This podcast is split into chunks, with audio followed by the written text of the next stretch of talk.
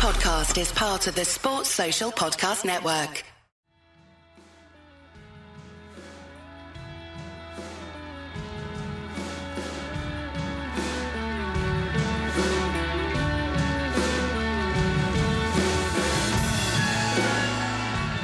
Hello and welcome to the Wisden Cricket World Cup Daily Podcast. This episode is brought to you by SEEEN, who we've partnered with to deliver all of our England Daily podcasts and videos for the rest of the 2023 World Cup. Starting soon on Wisden.com, SEEEN will be powering our new interactive videos, allowing you to easily skip to certain segments and find relevant articles, offers, and opportunities by simply clicking directly within the video. Champions Trophy qualification secured. England finished their 2023 World Cup with back to back wins, handsomely defeating a deflated Pakistan in Calcutta, peaking just before the semi finals. You would have taken that six weeks ago. I'm Yas Rana, and with me today is Mark Butcher. Mark, um, where was that five and a half weeks ago against New Zealand? oh, dear. Such a shame, eh? Uh, um, really is uh, I mean, you know, conflicting emotions this morning when Jos won yet another toss and decided to bat first, um, thus ending the the contest for any sort of um, qualification for the semi-finals. Um, but also the other side of it was at last, you know, thank goodness you stuck them in, weathered the early storm with a bit of movement, and and made and compiled runs in the way that all the teams that have been successful in the tournament have done it so far. Um, just a shame it's come uh, so late in the piece um, and with, with so little riding on it. Uh, which is not to say it wasn't a terrific performance. It's just kind of you know it just it, it kind of doesn't matter now. Mm. I mean, they, they batted first, picked Brook at six, picked Atkinson, and it turned out quite well. Um, no, no early morning grumblings over WhatsApp today. Um, Azar asked, why couldn't England play like this four weeks ago? Tom asked, would England qualify if everyone played each other twice. I thought there was quite an interesting discussion on the commentary um, about how England were potentially spooked by how badly um, the first 10 or so overs went with the ball against New Zealand and how that almost put them off um, wanting to bat first again in the tournament. H- how pivotal do you think that was in hindsight? Because they were so poor in the opening overs of the first game of the tournament. Yeah. And and and you know, they potentially put that down to conditions more than they ought to have done. Well, yeah, I mean the second part of that, I, I certainly agree. Um, the first part, I don't, I don't hold much truck, much truck with it well in those, let alone the first one. Um, but what I would say was that in that in the first game against New Zealand, out there batting first in what looked like pretty decent conditions, and they, they may have improved somewhat later. Um, you know, they, they failed by about 70 runs to, to, to put the score on the board that they should have made. And that was the beginning of the, of the issue with the batting. Um, you know, a lot of the talk has been around um, the mentality being a little bit negative or not quite as gung ho as they've been in the past. However, the, the, first game, that's exactly what they were, and it kind of it cost them. You know, all the batters got in, they all slogged it up in the air and wandered off, um, and it kind of cost them a, a, a, defendable total. And then they bowled badly, um, you know, with it, uh, well, pretty much throughout um, when they were defending 290, but 290 should have been 340.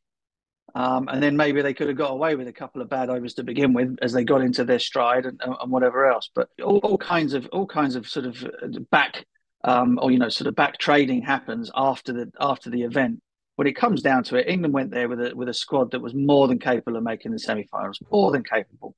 Um, and the fact that they've fallen so far short of that um, is there are lots there are lots of sort of um, peripheral reasons around it, but the basic facts are they did not play well enough. None of the players were in any any sort of decent form at the times when it mattered. Mm. You know, I unpicking the the abundance of reasons why this tournament went wrong, and obviously a lot of key players were out of form for significant portions of the tournament. I wonder if the form of Bairstow um, was potentially the most significant, not just his own shortage of runs, but the knock on effect it had on an out of form Joe Root, always coming in early and quite often departing early, and then on Stokes and Buttler um, being exposed to the new ball as well. I mean, Root scored 60 today, but he was struggling for a lot of it. But against the older ball, yeah. he was able to hang in there and provide some sort of platform for the guys after him. This was just the second time all tournament he's not come in in the power play. And there's a great stat on TV that this was the first game all tournament that Buttler batted in the final 10 overs, which is his traditional strength. Yeah, no, all of that's correct. Um, and I suppose if you know if you want to keep sort of going going backwards, um, you know, you, you could say that the, the decision to leave Jason Roy at home had a knock on effect on Johnny Bairstow, and, and therefore they didn't get the starts that they wanted. Um, you know that that will certainly um, rear its head, I should imagine, as an argument for people. You know, however, Dawid Malan made 400 runs and, and, and was the outstanding batter for England in the in the tournament in terms of run scoring and consistency. So um, you, you may have to look elsewhere there. I, am kind of bored of trying to think of other reasons. You know, we've talked about all of the all of the things sort of leading into the tournament, whereby um, it kind of didn't feel as it as though it was given the, the sort of prominence or the you know the necessity for people to go in there sort of um, uh, uh, you know hitting the ground running. It felt as though you know a little bit like the T20, we'd kind of gradually we'd gradually get into the tournament, and with nine games, everything would be all right. Um, and it turned out it wasn't. Mm. Um, another thing that went wrong at the start of the tournament was Ben Stokes didn't play the first three games. He was absolutely mm. brilliant today. Some of the shots, um, that reverse sweep was reminiscent of the reverse sweep at Headingley off, off Nathan Lyon. And he yeah. it was really interesting seeing him and Root at the crease together because Root was scratching around, really struggling to even get off strike. And Stokes was striking at, at 120, 125 for a lot of his innings. Yeah, uh, Ben Stokes, important player for England. Um, shocker. I mean, you know, that's that's why that's why there was no argument from uh, from from my corner or from most of most of the other um, pundits' corner about him being brought back for the World Cup final because he's just, you know, he's just a fabulous cricketer and and and he drags other people along with him. So of course, him being missing for the for the first first three games would have thrown a few uh, sort of spanners in the works anyway. Um, but again, I, I, go back to the fact that they, they still had more than enough cover and quality around there for that not to have been something that that that saw them win three games out of nine. You know, and you know, and the only thing, the only other thing uh, on the Stokes issue really is is that he was hobbling around like mad. I hope I hope they can. I hope this diagnosis and operation goes well, and that he's and that he's fit and ready for for the Test series. Because if you if you imagine that him being missing a huge influence in a 50 over side is going to make a lot of difference. You just wait and see what happens um, with, with England and, and their certainty in the way that they play Test match cricket if he's not there. So that for me is the most important thing. Mm. It was a really nice farewell from international cricket for David Willey, the guy who described himself as a team donkey before the tournament, was so much more than that in the end in what has been a difficult period, not just for the team but him personally. Um, it was a really nice moment. I thought him getting his hundredth wicket, um, and he, he batted really well as well because he's a guy who's played a lot for England over a long period of time, but very rarely been the main man in big moments. So it was nice that obviously the World Cup didn't end the way that England wanted it to, but yeah, it, it was nice. There's a nice ending for him. Really good, um, and he's a you know he's a terrific wholehearted cricketer, and um, you know exactly what any professional would aspire to be at the beginning of, of their career. Um, and so, you know, a brilliant send off for him, and hopefully the the offers will come flying in from from all over the world for, you know, franchise cricket and whatever else, and he can put a put a decent pension in his pocket for when he finally calls it calls it a day. Um, again, the, the other side to, to David Willey having such a brilliant tournament is if you'd have turned around at the beginning of it and said that, that England's outstanding player for the tournament, or the two outstanding players for the tournament, would have been David Willey and and uh, Rashid, perhaps Rashid not so surprising, but David Willey absolutely surprising. Um, and that's testament to how good he has been, but also testament to how how much the sort of more fancied and more um, highlighted and heralded players have, have been have been so unbelievably quiet. Uh, and that you know that, that kind of sums it up for me. Hmm. I mean, people were genuinely quite critical of England's decision to pick three left arm seamers in the squad, and Willey was very much third choice at the start. Sam Curran played the first game, Reece Topley played the second game, and it was only when Topley was ruled out of the tournament did Willey get a good go. Um, England were good today, but Pakistan were feeble. Yeah. Their their spin didn't really cause England too much trouble, and that's been a feature of England's tournament up until this point. Um, and then with the bat two, they didn't really have the firepower to threaten 340, except when the tail came in and gave it a whack. Um, as poor as England have been, Pakistan have had a, a really, yeah. really disappointing tournament as well. Yeah, hugely disappointing in, in many of the same ways um, that, that, that, England have been disappointing. You know, they're, they're sort of their their banker batter in, in Babar has been quiet. Um, t- t- tactically, you know, leaving Fakhar out it, it, for the for the first you know two thirds of the tournament was a huge mistake. Given the one paceness of the rest of the batting lineup, Um, Naseem Shah going out of it at the beginning, you know, before it started, was a major blow for their fast bowling ranks. Um, however, you know, Haris Rauf had a, had a really poor tournament for him. Um, and Shaheen was kind of a, you know, didn't really have the sort of tournament that he might. Um, and yeah, the spin department was a, was a nightmare. I mean, we highlighted this before it started that, you know, Shadab is, is you know, form wise is nowhere with, with the ball. That Usama Mir might have been a better pick from the from the beginning. Limited chances that he had, he went okay, but in the midst of the, the the fast bowler's not firing particularly well. He didn't fare particularly well, and of course he dropped he dropped Kohli, didn't he, in the in the match against India, which which is a pretty bad uh, pretty bad mistake to make um, at, at, that point in the trip. So all in all, they'll be they'll be massively disappointed. It's going to be an inquest here in the UK. Um, I wouldn't fancy those boys turning back to Lahore or Karachi or wherever they get off the plane because um, you know their their supporters tend to get mad as hell and let them know about it. Mm. Um, I mean, one of the one of the saddest things for the tournament was it's not just a sad competition for England. It's just, it's the end of one of the best cricket teams this country has ever produced. They'll be remembered more for what they achieved in the previous seven years as, as to what happened over the last six or so weeks. Um, do, you think we almost underappreciate because it we're, we're we still see them so much now? Actually, how remarkable it was for them to be so dominant for that six seven year period, especially given England's um, relationship with limited overs cricket, basically going back to the very start? um, I, I don't know. I don't think so. I mean, I, I always go out of my way to sort of pump up their tyres as for what they've what they've done, um, particularly given what had gone before with English uh, white ball cricket. Um, and still and still feel that there's some you know that they are still some of the best players in, in world cricket. Um, but the reality of it all is is that, that none of them are getting any younger, and the next 50 over World Cup is four years away, and a lot of them are going to find a lot of other other ways of, of spending their time between now and then than playing ODI cricket. So, you know, all good things have to come to an end. It's just a, a massive shame for all of them and, and their legacies and what they've done for the game that it should finish on such a bum note. And just on the future, Jos Buttler said in the lead up to the Pakistan game that he would like to continue um, as captain for the West Indies tour that comes up in December at the very least. I guess it was only last year that Joe Root, in the aftermath of a similarly disastrous tour um, in Australia, he he continued the captaincy on a on a similar tour to the West Indies timing wise. Um, g- given that that's the only 50 over commitment between this World Cup and the T20 World Cup, and there's no big ODI commitment um, really until the Australia series in September 2024.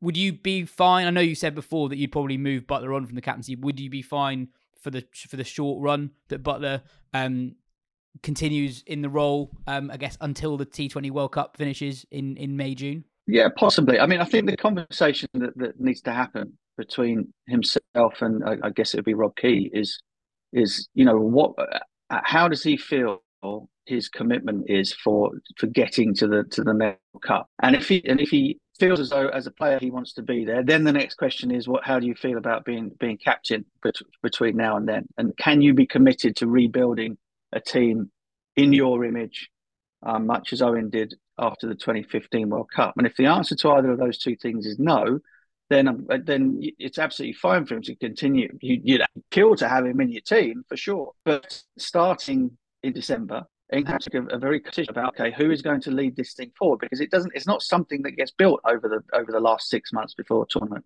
As Eoin showed, it, it it's uh, you know you you go in there, you decide the style of cricket you want to play, you decide the type of players that you want in that eleven, and then you and then you instill in them that belief 100% in the method and, and, and you go forward and give them every opportunity to do it.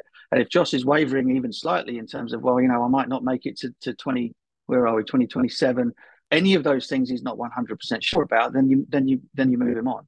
And for you know, and this is just my five pennies worth for, for whatever it's worth. I, I would I would I would say to him, we're gonna we're gonna get somebody else to do it.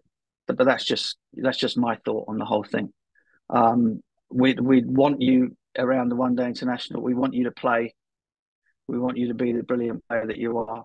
But we're gonna we're gonna look in a different direction to build the thing until until twenty. However, I, am not entirely sure that that's what's going to happen. I think, but the, he has to be 100% sure that he's going to make it, um, particularly if he's going to captain the side. Mm. Well, cheers for your time, Butch. That's it for this bit of the show. In part two, uh, Ben will join me to talk about Bangladesh, Australia. Ben, that's a pretty good win for Australia, comfortably chasing over 300 without Maxwell in the team. A massive 100 for Mitch Marsh, 177 uh, not out. It looks like England aren't the only team peaking at the right time.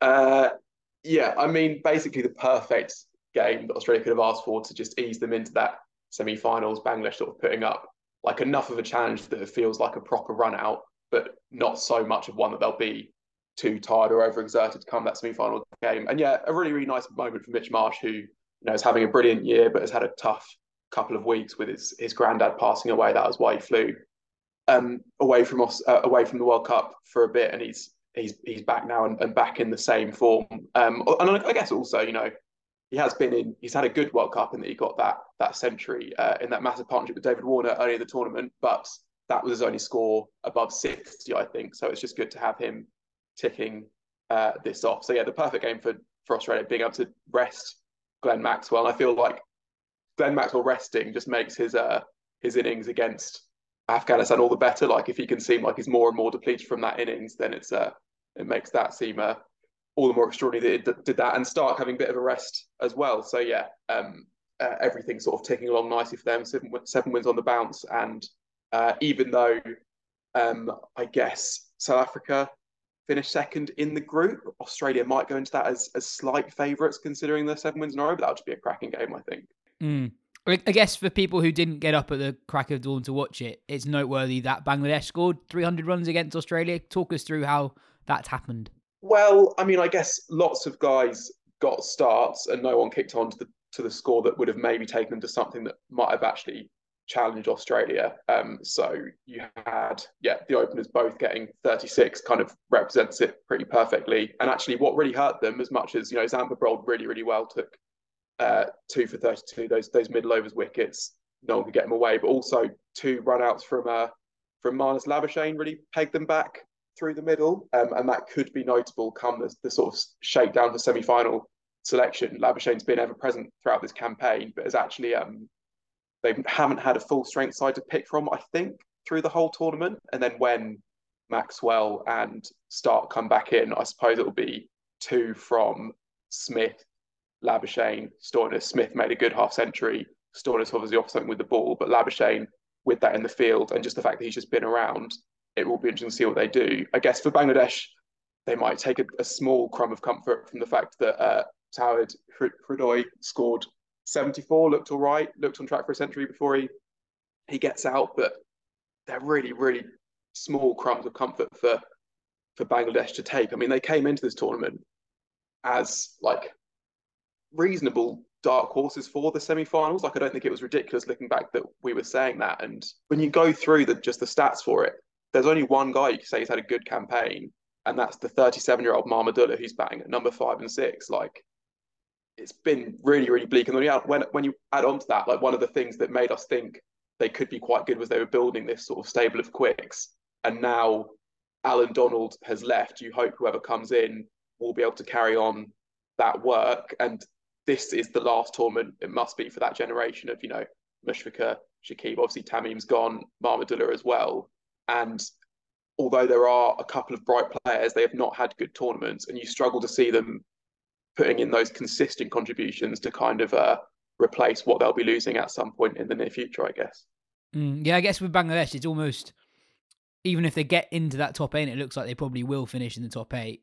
It's more how little they challenged the the bigger teams. Mm-hmm. It, that's the most disappointing thing. I, I, don't think it's a massive surprise they've they finished eighth or finished seventh, eighth or ninth but it's more how how uh, infrequently they challenge the best teams. That that that's the most disappointing thing, really. What do you think about Australia's chances? India are obviously the the favourites for the competition, but how how do you see Australia? Do you, do you think Australia are, are the most likely um, rivals to to India? Like they're they're they're not a perfect team, but um, they they do have a lot of a lot of important players in pretty decent form at the moment, and they also have just a lot of collective memory of winning big games. A lot of that team have won um, World Cups in all three formats. Yeah, uh, weirdly, I, I, th- I, think I would make Australia slight favourites to beat South Africa. I think they're almost a slightly more rounded team, and partly just because of the depth of rounds that they have. But I'd almost give South Africa a better chance against India because I think if you're going to be India, you almost need one or two guys to have one of the games of their lives. And I think that, especially in that South Africa top six, you have players who, whose ceiling at the moment could be that. I mean, if you look at David Warner, for example, he's had a brilliant World Cup, but he's he's having a brilliant World Cup kind of on muscle memory. We know that what issues he's got, and we know that he's a very good uh, compiler of runs when conditions are in his favour, and conditions are not going to be in your favour when you face India. Whereas, you know, someone like Quinton de Kock, Aiden Markram, Heinrich Klaasen, I can see them having like a, a big showing against India in a way that I maybe can't see as much from that Australia lineup. But look, they're they've really kind of yeah, they have obviously hit form at the right time, as you said at the beginning, and Zampa being in form actually is that is quite big. I mean, Starc's not obviously hit the heights, but that pace attack could, on their day, take a few wickets early on. And then if you're on the back foot against Australia, then you're not going to be able to push on ahead against Zampa very easily. And then you can easily find yourself actually scrabbling up something competitive rather than putting up something imposing. So, yeah, there, there's there's definitely a chance that any one of these three teams, I guess, in the semi-finals could be India on their day. You know, India are the best team in the competition, uh, and by a considerable considerable distance. But you know, we've seen enough to suggest that they might just be beatable. And I guess, yeah, I'd put South Africa slightly above them just for that reason, but they've hit form at the right time. Mm. Either way, that that semi final uh, should be fascinating viewing. Um, that is everything for today. Cheers, Ben. We'll be back for our last group stage daily tomorrow. Thank you for listening to this episode of the Wisden Cricket World Cup Daily podcast powered by SEEEN. Once again, SEEEN are our video partners on wisden.com, helping us to deliver a more engaging and immersive viewing experience across mobile, tablet, and desktop. Head to the link in our description to find out more about them.